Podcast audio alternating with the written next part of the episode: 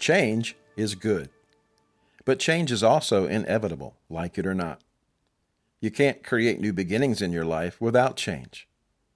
And change that leads to new beginnings can be an exciting time in your life, but it also can be the scariest. You may fear change because of the unknown or because you run the risk of failing. You may hear nagging thoughts in the back of your mind telling you to stay the same.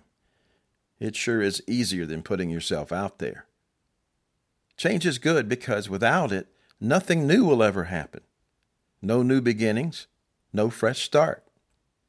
A clever person once said, doing the same thing over and over again, expecting a different outcome, is pretty much insane.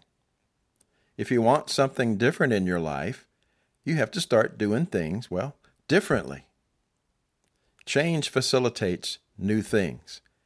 Therefore, change is good. I'm Daryl Daughtry with PersonalGrowthMagazine.com.